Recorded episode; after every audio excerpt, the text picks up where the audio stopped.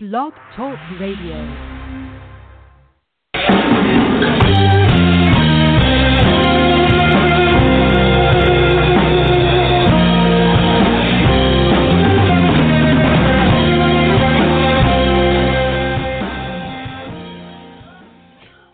Welcome to the Decoding Society. This is your host, D'Angelo Starnes. Today is Saturday, January the 6th, 2018. It's our first show of the uh, new year, uh, so to speak. It's also the beginning of our 10th season on the air. Um, so uh, we started in 2009 and uh, we're still going strong here in 2018. Um, so today's show, uh, last week, I hope you were able to enjoy, and if you haven't listened to uh, our Coon of the Year show, please check that out. Um, also, um, we are posting polling on some of those categories that were discussed last week. Please vote. We will discuss the poll results on uh, a uh, show uh, from one of our previous co-hosts and contributors, Ernest Champel's uh, podcast, The World According to Ernest. Uh, but today, uh, as it is our first show of 2018, we want to take a retrospective on 2017 by discussing some of the underreported stories uh, from 2017 that had um, a significant impact on the black community and uh, then kind of tie together how we can look at how to catapult or use those things going forward in 2018. Uh, joining me uh, is our Saturday regular, Chris Cathcart. What's up, brother? Hey, man. What's up, what's going on? Hey, you. Because I'm all, all I know is all I know is I'm happy I didn't make the coon list. That's all I know. well, no, nah, you ain't. Hey, if you make the coon I, list, then you can't be on the show I, no more, brother. dude, I, I listened. I listened so carefully. I listened so carefully, and I, I was like waiting. I was listening to it at the gym. The podcast. I said, I know my name's coming up. I know my name's coming up, but I didn't make the list. nah. Oh, well, good. And uh, well, look, man. Let's uh, let's just dive right on in, man. Um, well, we got. Wait a minute. You, you don't you don't want to talk about you don't want to talk about the fact that your president is a self-proclaimed genius. You don't want to talk about that. I'm thinking about making him an honorary coon or dishonorary coon. To be honest, this motherfucker's a buffoon for sure. he, he, he, I don't think I've ever heard anyone in a serious context refer to themselves as a genius before. Mm. I, that, seriously, I mean, I, and that that is a cross category. That is in entertainment. That is in politics. That is in, I can't think. I know a lot of people who've been called geniuses, but one who was right. self-proclaimed. Hell, I don't think Einstein said that. Well, no, you know, but you know what I have heard. I've had, I've had, I have heard people. No, I haven't either.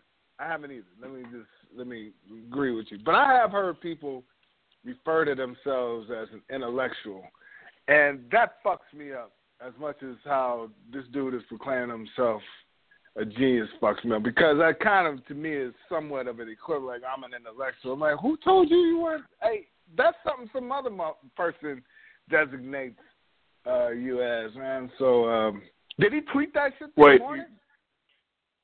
Yeah, he he actually it will probably one of the tweets will probably tie into the topic of today is that um, he also tweeted about the, the the falling black unemployment rate. It's like six point eight now, I believe.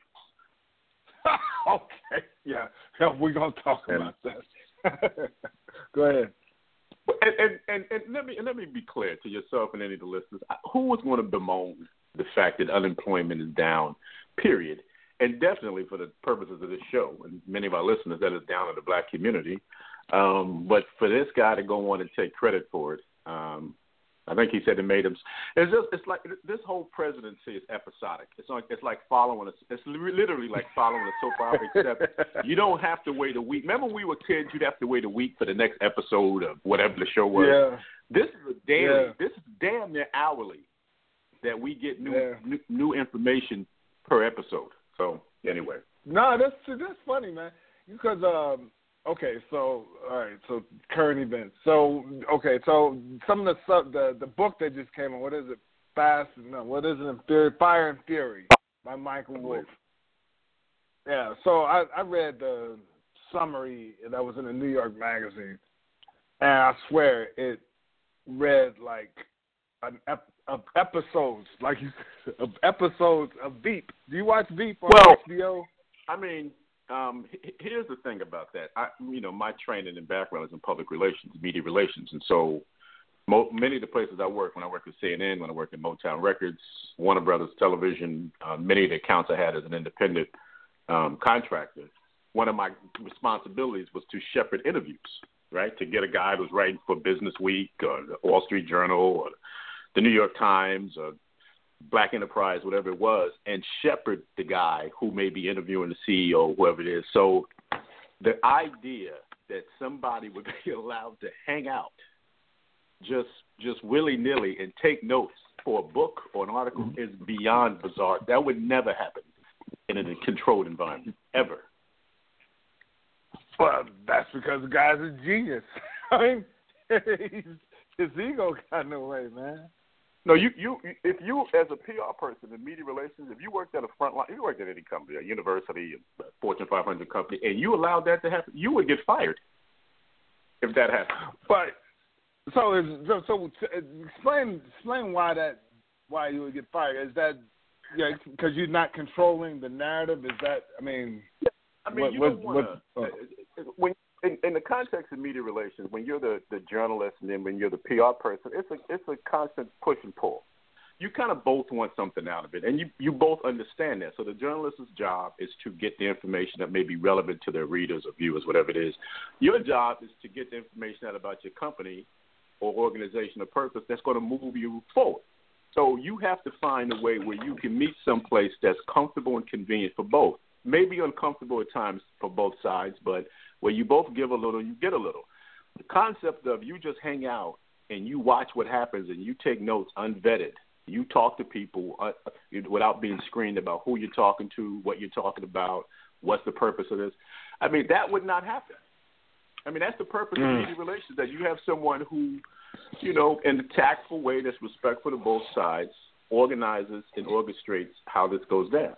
So this concept that he had a blue ticket, uh, I think a blue press pass that allowed him into the West Wing and all other places, and was sitting on couches doing meetings and just walking in and interviewing people, is beyond bizarre to me. How was that allowed to happen? But anyway, I, I've wasted too much time on that. It just that that's just as a professional, I, that just made me. And that's not for Trump. That's for anybody. I'd be like, how was that allowed to happen? They, so you tell me you basically telling me when we get these inside the White House or inside the boardroom and inside what you know fill in the blank, we're getting we're still getting a controlled narrative, no matter how intimate the writing yeah, and and makes and, it appear. and here's the thing: I, I've worked with savvy um, politicians and business leaders who who were famous for um, making direct contact with reporters. And so you'd read something in a comment, be someplace, you'd be like, "Well, who approved? Who, who set that up? Who approved?" They're going to know he called on his own. Mhm. And there were people I worked with, I don't have to mention his name, who were very savvy at that. They knew how to plant an idea or a story or, you know, float a financial number out there that's wrong just to see somebody run with it and they'd have fun with it. But that's the rare exception. Most of the people shouldn't be talking to the press unless you organize how, when, and why. Mm. And and Mm. and so so to to get enough material for a book is bananas. I would have been like, That who is that me guy? up. Why is he in here? What is he? Why is he taking note? Who is that? hey man, I want the tapes, man. I want to hear the tapes. I ran to the bookstore, man. I had some shit I had to do. I had some stuff I had to do earlier yesterday. Of course, you know we all got day jobs, but um, after I was done, I went to the bookstore and they had not one copy because I was just gonna sit and read that joint. So um, anyway, like you said, we let's get to the underreported because that's massively reported right now. Um, so I want to go with your first. Your first, your, our first uh, underreported story uh, is going to seem a little ironic. Um, it's Colin Kaepernick, but it's not Colin Kaepernick for um, because that was a massively reported story, but it was it was a misleading kind of a story, and you've got a um, you got an angle to it uh, that I think is worthy that, that that fits what we're trying to do. And so just to recap, um, so Colin Kaepernick, the quarterback for the San Francisco 49ers, was a starter. Um, came onto the league, was burning it up, got hurt, came back, uh, was kind of so-so, played through and hurt, and then his last year, last the year before this last season, uh, started for a really bad team. Uh, performed uh, pretty well given what he was surrounded with. Um, mm-hmm. But during the course of that, was seen sitting for the national anthem. It spread like wildfire and became uh, about anthem protests over what this brother was actually uh, uh, protesting. So I'll let you take it from there as to why you think this is kind of an underreported story, or the underreported component to this story. Well, yeah, I, I, you know, obviously the story of Colin Kaepernick has been reported relative to what he did, and not so much why, oftentimes, because that often got lost in, to be honest, but what he did and the impact that it had in the NFL uh, as an organization, and but it it it slowly but but consistently moved from just being about a guy getting the gig. Because remember when it when it first started, people were protesting and boycotting.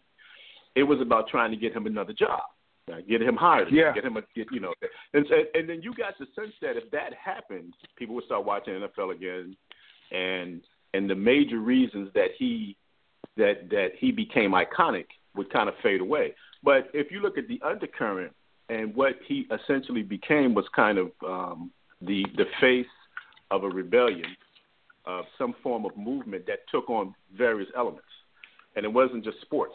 It was for economic um, uh, rights and e- equality, um, social justice, political justice and equality and rights. And I teach a, a, a media and diversity class at Cal State Northridge out here. And so I taught this past semester, and the class discussed how various groups of people, African Americans, Latinos, LGBTQ, um, Native Americans, women, are depicted in the media.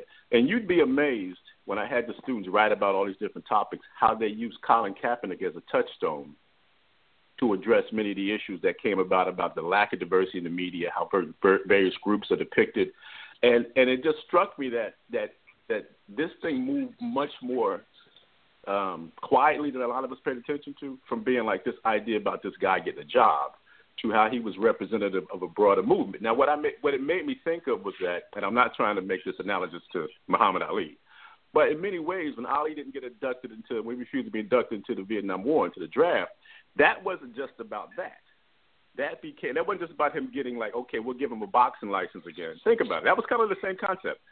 Yeah, he didn't go to the Vietnam right, War. They stripped him of the boxer, right? So let's get him another boxing license so he can go out and earn a living. I guess that was 67 or so, I think, when he refused induction. Yeah. But that actually set yeah. off a wave of protests that became more than that, that took took fire on college campuses, which a lot of what Colin Kaepernick did too. And it set an undercurrent for the anti-war movement.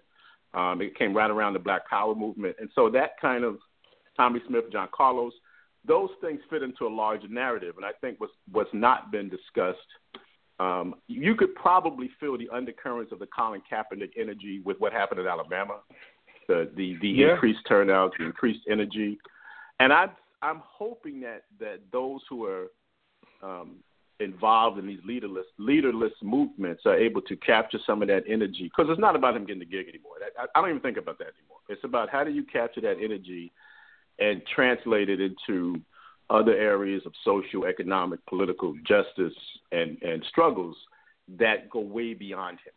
And I think that we haven't really felt, dealt with that. I think it was always and, and, and Donald Trump to many degrees because of the you know making it about the the ungrateful black athlete took the focus mm-hmm. away even for many of us who call ourselves progressive and try to be defensive and you know protect these cats and we should have been like listen this this let's take that energy and turn it into you know, anti-voter suppression movements. Take that energy into voter mm-hmm. registration. Take that energy into, you know, address many of the other ills and uh, things we face in our society. So, hopefully, moving into 2018, now that we know he's not going to get a job, not in the NFL, damn sure not this season because it's over. The playoffs start today, right? That that we yeah. now see this as as a as a movement energy that can be transferred into other areas and not not just rest on whether or not this guy gets another job or not. Yeah, I, I would I agree with you on that. Um, it did seem to spark um, some, and it is like you said, you know, it, it, there is some parallel to Ali because you know once that high profile person said no, I'm not doing it. You know, it did kind of pick up, you know, in terms of in the streets and on college campuses. You know, anti the anti-war movement became more visible. Um, I, uh, you know, uh, another uh, but you did hit on something. But the underreported, also another underreported part about that is, like you said near the beginning of your statement, was um, was why he was sitting. I mean, that yeah, and, speaking out against brutality, the treatment of people of color by the authorities. Yes, and that was that. That always was that. You always had to add that as an addendum. That always had to be the afterthought after you talked about all the other stuff, and that's why he did it in the first place. And to the and to so so I noticed that uh, ESPN uh, carried a thread where it had uh, every every Monday they posted the list of players that sat for the national anthem. Right. I mean, it was the same same ones at the end of the year were the same ones at the beginning of the year. Picked up during the middle when the owners got involved in that Fox false uh, uh, protest against Trump. You know, you know this. I think all that was orchestrated, uh, to be honest, to distract away from what the underlying, uh, you know, what he was drawing attention to, and then also, uh, also, you know, one thing I heard you heard a lot early is what does he what does he want to do and what is he doing and you know the cat wasn't drawing attention to himself so underreported was the stuff he was doing, you know, which was conducting right. these know your rights camps, um, and, you know, he, his donations. He, but and he was very focused on um to his credit, it, you know, he, and from what I understand, I've read, I think that article you sent me about the writer um, who is writing a book with Michael Bennett and has written a lot about uh, Zarin, I think his name is. And I, Zirin, I was Zirin, yeah. Zirin. Colin Kaepernick does have a fairly quiet demeanor. He's not a he's not a rah rah go out there and give a fiery speech type of guy, but he's been giving money to progressive movements and causes and lending his name to you know issues way beyond just his own personal benefit. So to his credit, um, he has actually been doing many things I just said. It's just that the public eye was still on him versus Trump or him versus NFL and Goodell and all that when I always thought that the undercurrent of what that meant overall, um, not and beyond just police brutality and the treatment of people of color by authorities, what it meant to other social issues wasn't really focused on. I'm hoping as we move into this year that, particularly with the midterms, so that you know, election years always amp up the energy on the political front. So hopefully, yeah, yeah. Um, you know, people will capture some of that energy and go out and be aggressive and you know challenging voter suppression um, activities and other things like that. Yeah, and I hope that other athletes are pub- just as public as he was at the outset, or as, as he was pulled into uh, at the outset. Um, so yeah. But by the way, um, Dave Zirin uh, and Howard Bryant, who's a writer for the Undefeated, they uh, Zirin, did a right. they they did a, a, a, a podcast on Zirin's Edge of Sports um, last week uh, where they talked about this topic, the black athlete, the history of the black athlete. Uh, I'd encourage people to check that out. So moving well, forward, you, um, you, you know, just to add a really quick addendum to that is that uh, um, I read an article, really briefly, that talked about the history of sports and protests and politics, and it, it and uh-huh. it, it's so closely associated with black athletes because of Ali and Jackie Robinson and Jack Johnson. But the history of sports in America goes back to you know the founding of this country when they had elections and they they you know when horse racing was like the big sport. Yeah, they would often call the the horses would take names of opponents of political opponents, and then when people had fundraisers, ah. they would have racism. they would have they would have political opponents in the 1700s, 1800s, where they would actually have athletic competitions as part of their fundraising activities, and then they would be partisan. So the concept of using sports to raise political issues that has not been the domain of black athletes. That actually is a fairly new phenomenon. I think you could probably trace that line to Jack Johnson forward, but it had been going on for yeah. a couple of centuries before that. Yeah, no, good, good pull, good pull. Ironically, the first uh, uh, horse jockeys on, in horse racing were black. They were all black. Many. right. yeah, that, yeah. Nobody. That's a hidden story. Um, I'm. I want to combine uh, kind of these next two, uh, but uh, so you also brought up an interesting topic. Um, uh, where you said that uh, black political power, many under Obama, many thought we had reached the pinnacle under Obama, uh, black political power, but now that Trump has taken over, um, it seems that that black political power is at least not as visible, or, or it's, I don't know, we, we lost it, or so. I'm gonna let you kind of take the lead on that, and then I think we can feed that into another underreported. Well, man, I I'm no genius on that. I just know that the, the overriding opinion when Obama was elected was that you know this we had reached the mountaintop. Right. This this that's the biggest seat. That's the most important seat. That's the highest seat in the balcony, the highest balcony in the theater. So we, when we finally reached that pinnacle, one would think that as um, black political power had reached the zenith, then then we get Trump. and so right. I, I, I would I'm I'm I'm wondering where those who are on the forefront of black political thought and activity figure out where our power base is now. Because remember, it used to be, um, I guess, in the outside of post Reconstruction, we had that brief period when there was some black governors and things. When we, the modern era, black power was kind of Mm. centralized in mayorships, right? We had these urban centers that became that got their first black mayor. So we had with Kenneth Gibson in Mhm. Newark, uh, Yeah. uh, elected officials like Carl Stokes and John Conyers, and then Yeah. Tom Bradley went in in L.A. Remember Tom when Tom Bradley went in L.A. That was a major thing, still, right? That- yeah, that was So huge. that yeah. David Dinkins in New York. So there was a time Yeah. when um, the uh, the in, in, in New Orleans. There was a time in our in our intensely urban centers where we had black mayors who contributed mightily to the concept of black political power, along with um, you know congressional representatives. Never had too many senators, but some congressional reps and state house. Um, you know, gentrification is really changing that dynamic now. A lot of these cities Yeah. that have been historically black, I mean, DC's teetering, Atlanta almost went out of black hands in terms of the mayor seat, so that ain't the base of power anymore. Um, Congress has always been, you know, we could have that argument which way that pendulum swings. And so I, I'm just curious, and I don't have an answer for this, that moving forward, where is going to be the base political, black political power in this country, particularly under the Trump era? Is it going to be at the state level uh, with state legislature? And then, is, and then we don't. Is it going to be organizationally? Because you know the civil rights movement was really pushed by organizations, not much so much by elected officials. So it was the SCLC, NAACP, and Yeah. uh, you know it, uh, the Urban League and all these groups. We don't have that anymore, not to that degree. So where will be that degree of agitation, articulation of the issues that matter in our community from a political standpoint?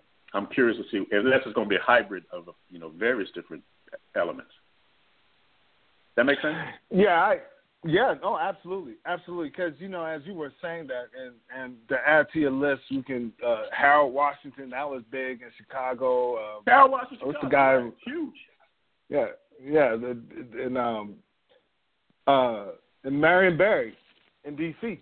You know, uh, he got a bad rap, and some of it, you know, was self-inflicted. But you know, the brother did consolidate, you know, quote Black Power uh, for a while in D.C.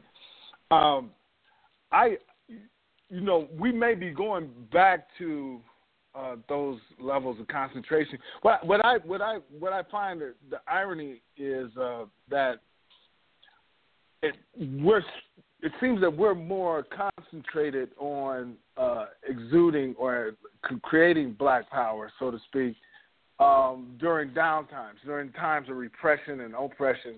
You know, like you said, the Yes. civil rights movement, which became the Black Power movement, uh, and now you know it seems you know I've said this on this show many times. It seems like we fell asleep under Obama. Um, and you know we wanted to support the brother because we knew he was getting a bad Right. rap in many ways because he was black, and uh, like you said, that was the ultimate seat. Uh, and I'm not so sure that that was black power. You know, I mean that was black support in many instances Right. that No, helped him get there. it it gave it gave the appearance that I mean on many sides, even though those paid attention to it, it wasn't really you know, it was a very unique candidate at a very unique time that that that hit all the right buttons. That didn't end. It didn't end the issues of, of race and class in this country because Obama was elected. No more than if Hillary won this time around, that sexism and the whole Me Too thing wouldn't make sense because okay, we got a woman president, so I guess everything's everything now. But there are a lot of people who No, thought that. And you, you you you know this going to school at Howard in the '80s when Reagan was in the office. Um, it when you have a very um, vocal and present opposition, it is easier to organize. It just is. You know, you don't have to convince Yeah. people that they need to do something. And so, you know, if there's a blessing under this whole bizarro land we live in with Donald Trump as president, um, going into 2018, that people say, okay, the, the shock of him winning is over. Right now, we got to deal with the policies, all these judges he's been Yeah. appointing, all these things he's doing on a quiet tip. Now we have to really organize the way I think we organized, you know, during the Reagan era. I mean, uh, you know, Yes. with Reagan and apartheid right there in our faces, you know, we were at Howard. We were, you didn't have to convince people there were problems. You just had to try to encourage them to be active, but you didn't have to explain to them that there was an issue. And I think now with Trump, we don't have to, you know, we can. I don't hate to use the violent terms, but we could use those bullets for other things. You don't have to make people understand they need to do something. We just need to get together and figure out what these things are that need to be done.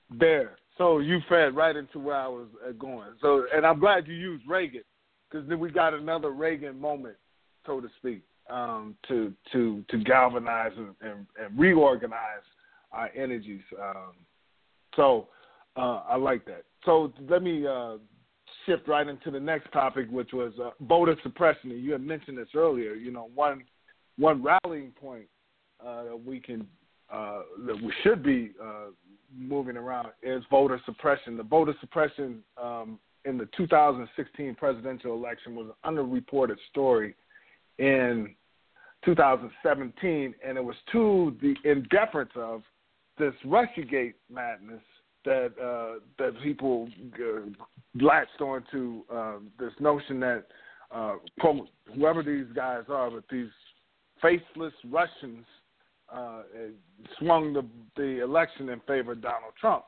And what you didn't hear about, or you heard very little about, was how uh, voter suppression techniques uh, actually caused was were just as responsible for Trump. And I and and, and, and there's concrete evidence of that. So. Um, so, in, in, in, and when we talk about voter suppression, we're talking about voter ID laws. We're talking about uh, uh, uh, vote, change in voting laws. Period. So, voter ID laws, strict well, voter yeah, ID clo- laws, clo- clo- you know, um, um, closing, Closing polling uh, early voting down, um, closing polling places closing down. early voting, closing Um, voting and on still- Sunday and- down. Right, right. Ensuring like states like Texas where you can use your gun license to to vote, but you can't use your college ID. Um, you know that that that you you you marry voter suppression, uh, purging people from rolls for being felons or, or reported felons. Um, you- check. you- yes. Right. You you marry those things with the gerrymandering and redlining of districts, um, and it becomes a real issue. And voting is an issue that that is almost it's, it's so fundamental that that it, it's like a campfire. There's many different people and different groups that can get around that and find a common interest. And um, I just don't think as a community we had enough outrage. And I hope going into this, the um, and I, I, you know what Reverend Barber did in North Carolina was probably illustrative Yes. Yes. I think could be happening in various different parts around the country. But you know, like I said, with the election of uh, Doug Jones in Alabama, you know, if they put any list of demands on his desk with his new black chief of staff, um, you you should be the the vo- the voice on the hill about voter suppression. And you know, coming from Alabama, white Democrat, you need to be banging that drum real loudly. You, and the, his constituents, and even those outside his district or the state, they need to make sure that he stays vigilant on that. Well, trust me, and we need he, to- he, he, should, he should know where his bed his bread is buttered now that he won that election on the strength of black women. and you're talking about a, a, a white senator. And we got people in Congress, as you pointed out earlier, because of the exercise of black power, who are in Congress right now, Congressional Black Caucus members, who should be banging this drum too, because the black demographic, the black community is the most loyal uh, demographic that the Democratic Party has, and they were most adversely impacted by this, these uh, these changes in voting, these voter ID laws, and these changes in voting hours uh, laws um, in the Right. country. And and and Wisconsin, one of the one of the states that that swung the election towards Trump, and Milwaukee, there, the, the, there, there's a study by the um, by Priorities uh, USA Vote. There's a study, Civic Civic Civis Analytics Priorities USA, uh, that they issued in May 3rd of 2017. It is is titled Voter Suppression Analysis. Check it out. Uh, read Ari Berman and Mother Jones. Uh, he just put out an article. Uh, he, he discusses this particular study, where it's in Milwaukee in particular. Uh, you lost 41,000 votes, black votes. Wow. Trump won Wisconsin by 13 votes. So, and and and and, and reason why I bring up the Black Caucus, make the connection. The representative in Milwaukee's black district that was hard hit, that was hit hard by this voter suppression, this voter ID law, strict voter ID law, is Gwen Moore. She's the Congressional Black Caucus whip. I haven't heard her talk about voter suppression yet. She's Mm. talking about RussiaGate. This is so we got to turn our focus off. We talk about underreported and what we got to do moving forward. Let's use our black power, so to speak, to protect our community's right to vote. Because a lot of people want to vote, they work hard to vote, they get organized to vote, and then they can't vote, or the votes aren't counted. And and one No, of the stories, one of the what one of the reported stories was, well, voter turnout was low. Uh, What they don't report is why voter turnout in the African American community was low. It may have been attributed to some lack of enthusiasm for both candidates, but there is concrete evidence that the voter turnout was lower in the African American community because of these voter suppression techniques, voter roll purges through cross check, um, Kris Kobach, and and these and some of these changes in the voter ID laws because of because the Supreme Court struck down uh, Section Five of the Voter Rights Act. So um, Mm. moving forward, let's focus on that topic and let's make sure because we need to swing this election in 2018. Um, I think we got time for one more. Um, speaking of Black Power, um, Or lack thereof. and, uh, lack thereof. Let's talk about economic power. So, um, you know, inequality is is is talked about a lot. Um, we don't talk a lot of. It's not a lot of focus on, you know, uh, African American wealthy. Yeah, there is somewhat um, a discussion about wealth inequality as it pertains to African Americans. But one thing that and and then what are we going to do about it? So you talk about jobs, and so um, one story that went underreported even during the election, when uh, all candidates talked about, you know, we'll bring jobs back. One thing they didn't talk about was how jobs were being lost, and they were being lost not necessarily to globalization, but to automation, to Right. digitization of industries. Um, and there are studies out there that indicate that a massive amount of jobs will be lost by um, by 2020. Uh, recently, the Joint Center for Political and Economic Studies put out um, in a, a short report um, on December 18, 2017, uh, which is Race and Jobs at High Risk to Automation. And uh, they made real quick. They made a key. One of their key findings was that African American workers are under overrepresented in particular jobs with a high risk of being eliminated or fundamentally changed by automation. Um, so there are a high number of African American workers who are cashiers, cooks, combined food preparation, serving workers, production workers, and laborers and freight slash stock slash material movers, security guards, bus drivers, taxi drivers, and chauffeurs. And these are jobs that are at a high risk of being automated. Um, I don't have time to go through that whole list, but go to that report and look at it. Um, uh, so I'll get your comments there on that one, Chris. Uh, Man, no, that, that, I mean, being there ain't- there aware, ain't much- Go ahead. There, there ain't much. There ain't much to add to that. I mean, even when during the campaign when they were promising to bring all these manufacturing jobs back, no. I mean, in in a capitalist business structure, that the odds are to maximize profits, right? So the way you maximize profits is that you you pay as little in and get as much out, right? So right. if you can, if you if it if 20, 30 years ago it took six guys to put together a, a, a Chevrolet Camaro, and now it takes one person to push a button or two people, those jobs aren't coming back. They're not coming back. If it took X number of people to put together some garments, and now it can be done with one person who pushes a button or two people, they're not coming back. And so, if yeah. and so, as a pe- as people of color, black and Latino in particular in this country, since we're at the back of the line on almost all the economic strata, those are the ones who are going to be impacted the most. And that article you sent, I think, was in Black Enterprise, was real telling about the number of jobs that, yeah. that impact people of color that are going to be affected by automation. That's an issue I think that definitely was underreported, and we have to pay more attention to moving in 2018 because automation is going to take jobs away. Period, and the impact it's going to have in challenged and distressed communities like ours, Latino communities, and other poor white communities, it's going to be serious. And they're not. They're not. And the pixie dust isn't going to bring these jobs back when when these it you know, captains of industry want to maximize profits. They're not going to lose money by spending money on workers they don't need. And there ain't no substitute for that. There's no substitute. It's a juggernaut. It's here. It's coming.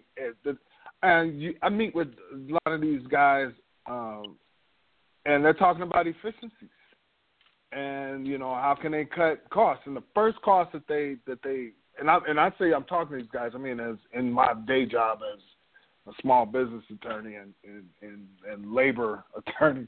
These guys, uh, uh, the first cost that they control is labor costs. They they they they control it through through eliminating your, your paid benefits, and they control it by freezing your your wages, and ultimately they they control it by eliminating jobs through layoffs and uh, re- organ- reorganizations and plant closings. Um, it's something that mm-hmm. you know, an organization I work I work with, Collective Commons Alliance. This is it's something that we talk about and that we're working to to to uh, mitigate uh, that. But you know, to put your head in the sand about that and, and not become uh, digitized yourself is to contribute to this bigger wealth inequality. So it's an underreported story, but it's one we we're going to start pushing a little bit more um, here because uh, you know we can't keep losing. Exactly. Yeah. So uh, I'd like to get to, to black wealth inequality. There's another. I'm gonna point people to another article. Uh, I think I told you about it. Um, the name of it is Foreclosed. It's by Ryan Cooper and Matt Bruenig, and it's put out by the People's Policy Project. Um, and they do an analysis of how uh, black people lost their wealth during the foreclosure crisis and right. um, were left behind during the so-called um, recovery and the bailout. Um, and uh, they they're pretty critical of Obama on that. But I think you know, uh, you know whether he could have stopped it or did more, um, you, you know, is debatable. I think you know he was beholden to his donors. Uh, but it's a very um, it's it's it's an article that you should check out um, because they talk about the methodology of how we got here and then uh, how black folks um, the history of, of how you know black people were uh, left at the starting line when it came to wealth creation. Why? Because we were slaves, obviously, and then Jim Crow laws. But when we began at the point we began to develop and accumulate some wealth, it was through our housing, and then it was wiped out during this foreclosure crisis. Right. Um, what's important about that, at least in my estimation, Chris, is is that you know you can see some of the same signs happening uh, now in the economy, and, and you know it's important for us to to know these signs. Like you said before, you know, um, uh, you know, it's kind of out in the open now. So the time is now to organize and and, and be. Um, well, I mean, the, be the, cognizant. Um, the, the reality with when the housing when the housing crisis hit, the reality for and and people of color were most affected because most of our Yep. wealth, as little as it was, was tied up in our homes. So, you know, as a Yeah. community, we don't have. The, I don't remember the wealth gap between the white and black community, but it's huge. There is a number I just can't remember off the top of my head, but it's very easy to find, and it's huge. And one of the reasons it's huge is that we don't have generational wealth. We don't pass on estates Yeah. from one black generation to the next. So, and George Bush really pushed this, the son, George W. Bush, but he pushed black the black community to buy homes as a way to get a foothold in establishing generational wealth. So, when you know all these folks bought these homes and then lost them, it wasn't like there was a cushion of generational wealth to fall back on. So the, the communities most devastated were mostly the black community and people. Robert Scheer, um, as a writer, used to teach us out here. I Yeah. I think UCLA, but he he wrote extensively He's on the USC. impact of right USC. He wrote extensively on the impact that the housing crisis had in communities of color. And in particular, where these communities were left hanging, people lost their homes and thus their generational wealth, what little bit they had, while the banks were made whole. And that was his whole thing. We made the banks whole who actually caused and benefited from this crisis and left the people most affected out to dry. And that's going to linger for generations because of that. Yeah. Yeah. Yeah. Um, all right, brother. Well, that kind of wraps it up. Um, you got any other uh, stories you want to throw out there before we? Uh, No, man. It's all. I'm hoping people are tuning in. I'm looking forward to a great year, and I'm I'm I want to wish everybody a happy New Year, and um, may they work hard and get everything they want and deserve, and uh, never give up the fight, ever. Ever, ever. Don't have a choice. You had ancestors that didn't. You got kids that you need to uh, look out for and, and provide an example for. I mean, that's where I'm at, Chris. So, uh, well, thank you, brother. Um, we'll be back next week, same time. Uh, you can subscribe to our show on iTunes and SoundCloud. Um, please provide us a rating and a review, uh, good or bad, and any and all constructive criticism is welcome. Uh, we do have a Facebook page. You can do the same on our Facebook page, um, the Decoding Society. And until next time, take care. Thanks, Chris. Thanks, man. I'll talk to you next week. All right. Bye bye.